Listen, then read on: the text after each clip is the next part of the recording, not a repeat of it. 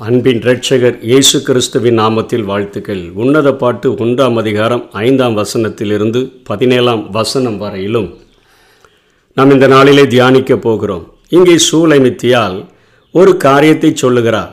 எருசலேம் குமாரத்திகளே கேதாரின் கூடாரங்களைப் போலவும் சாலமோனின் திரைகளைப் போலவும் நான் கருப்பாக இருந்தாலும் அழகாக இருக்கிறேன் நான் கருப்பாக இருக்கிறேன் என்று பாராதியுங்கள் வெயில் என்மேல் பட்டது என் தாயின் பிள்ளைகள் என்மேல் கோபமாயிருந்து என்னை திராட்சை தோட்டங்களுக்கு காவல்காரியாக வைத்தார்கள்.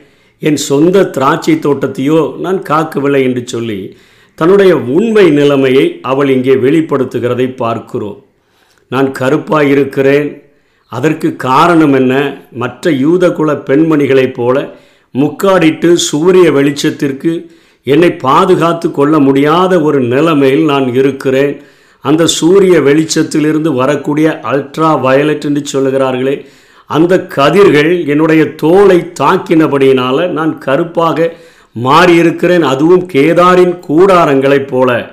கருப்பு ஆடுகளினுடைய தோள்களினால் செய்யப்பட்ட அந்த டெண்டு போல நான் அந்த அளவுக்கு கருப்பாக நான் இருக்கிறேன் என்று சொல்லி சொல்லிற்று. தன்னுடைய வாழ்க்கையிலே தான் புறக்கணிக்கப்பட்டிருக்கிற ஒரு நிலைமையையும் அங்கே சொல்லுகிறாள். என் தாயின் பிள்ளைகள் என்மேல் கோபமாயிருந்து என்னை திராட்சை தோட்டங்களுக்கு அவர்கள் சாலமோனுடைய தோட்டங்களை குத்தகைக்கு எடுத்து நடத்துகிறவர்களாக இருந்தார்கள். இப்பொழுது அவர்கள் என்னை அந்த தோட்டத்திற்கே ஒரு காவல்காரியாக வாட்ச் உமனாக அவர்கள் வைத்து விட்டார்கள் என்று சொல்லி தன்னுடைய உண்மை நிலையை சொல்லுகிறாள்.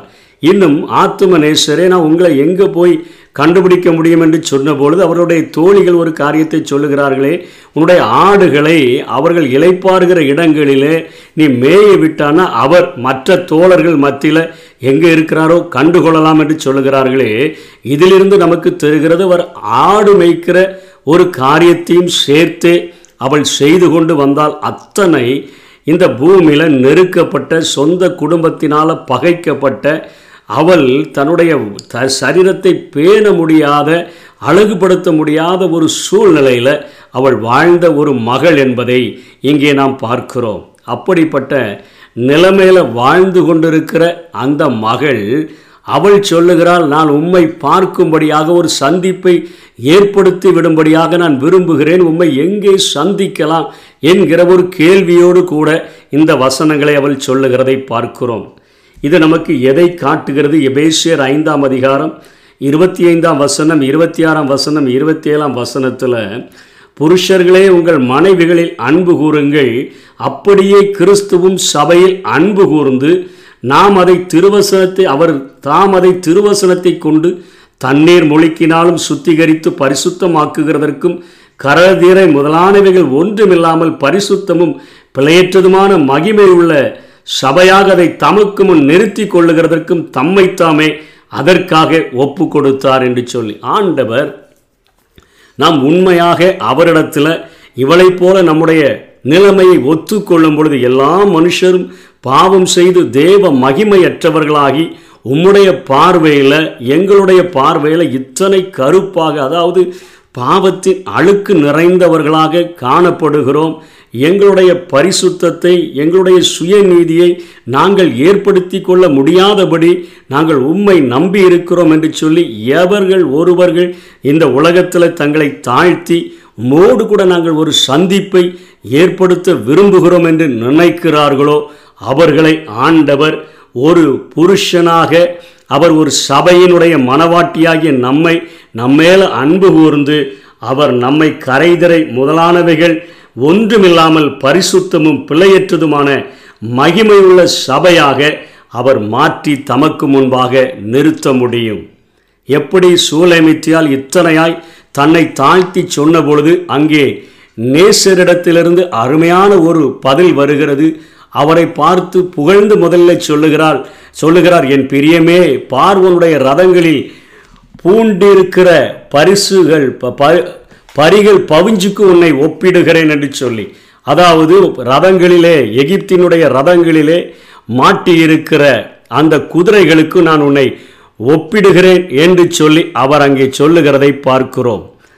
ஆபரநாதிகள் பூண்ட உன் கன்னங்களும் ஆரங்கள் பூண்ட உன் கழுத்தும் அழகாயிருக்கிறது வெள்ளி பொட்டுகள் உள்ள பொன் ஆபரணங்களை உனக்கு பண்ணுவோம் என்று சொல்லி அங்கே அவர் சொல்லுகிறதை நாம் பார்க்கிறோம்.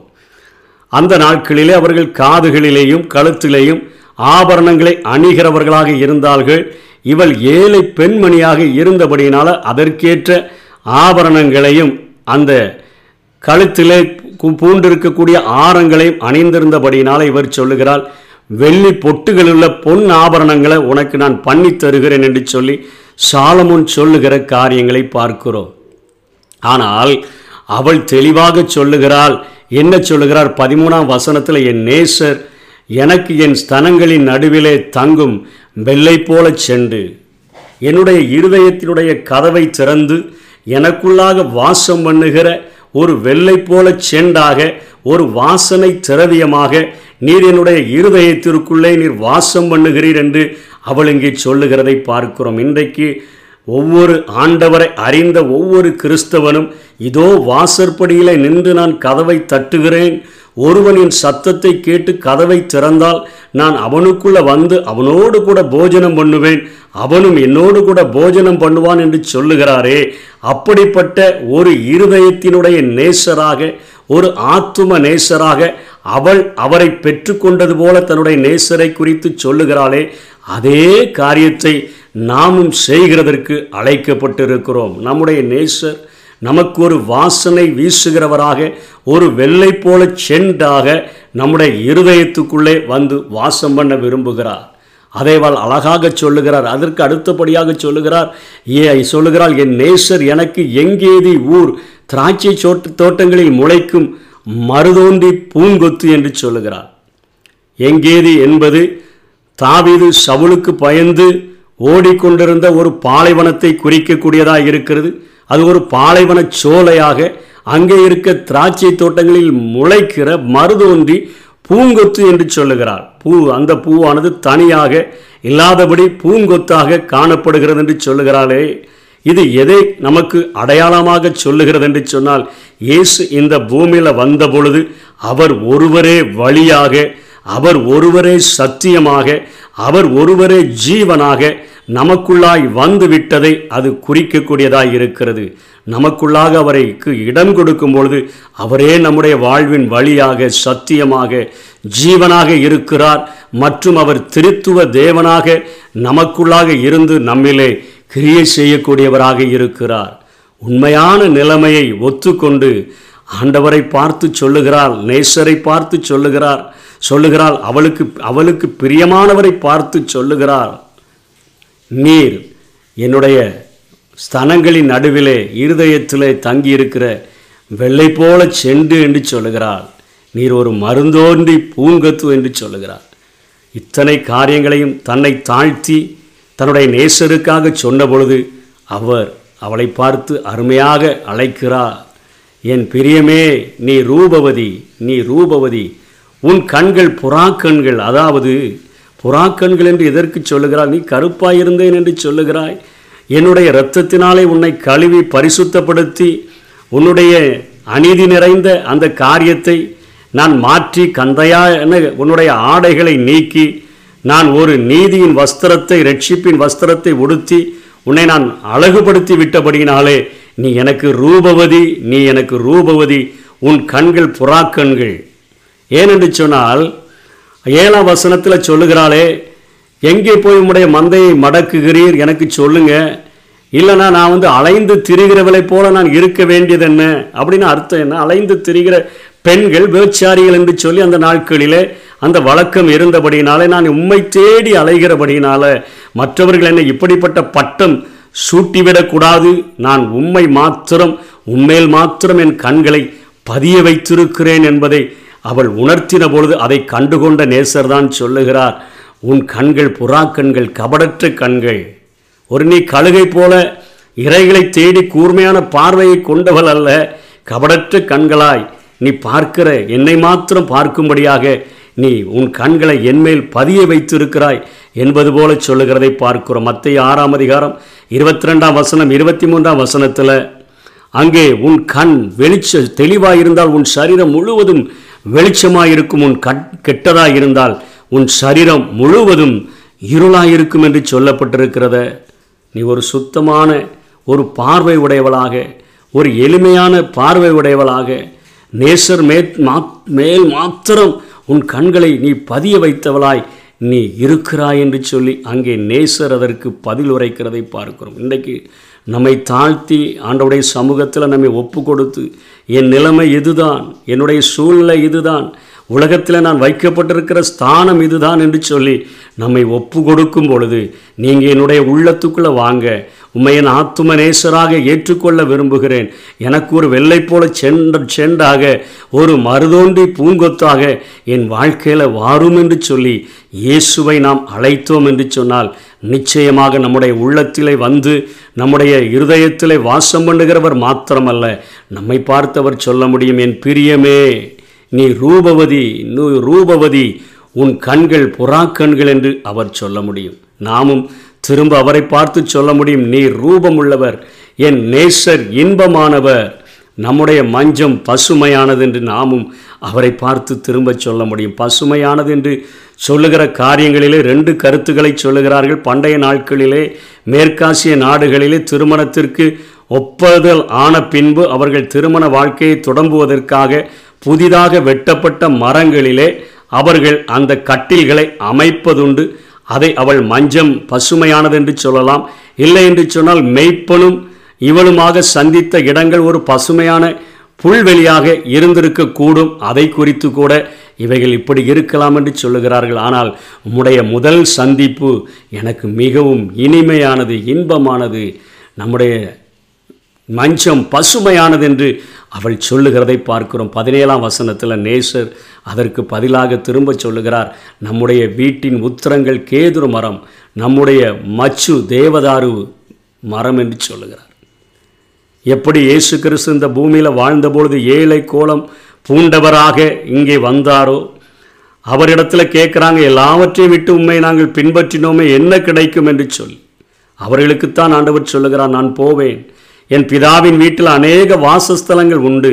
நான் திரும்ப வந்து அங்கே உங்களை நான் என்னோடு கூட அழைத்து கொண்டு செல்லுவதற்கு முன்பாக ஒரு வாசஸ்தலத்தை ஆயத்தம் பண்ண போகிறேன் என்று சொன்னாரே.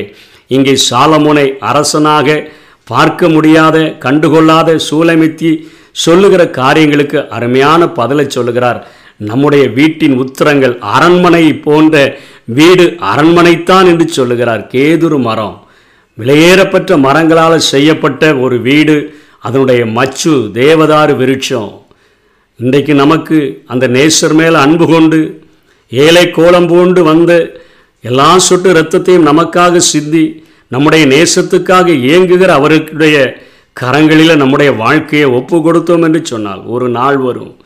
அது நித்திய நித்திய காலமாக கைவேலை இல்லாமல் செய்யப்பட்ட அந்த பரலோக ராஜ்யத்தில் அவரோடு கூட நாம் வாழ்க்கையை தொடங்க முடியும். அவரோடு கூட நித்திய நித்திய காலமாக வாழ முடியும்.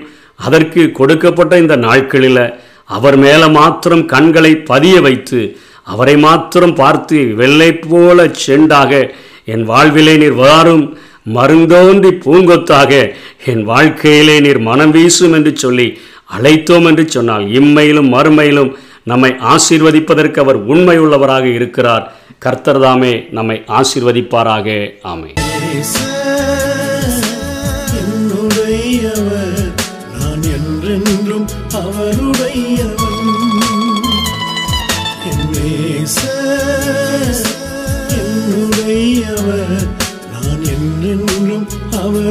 அவருடையவன்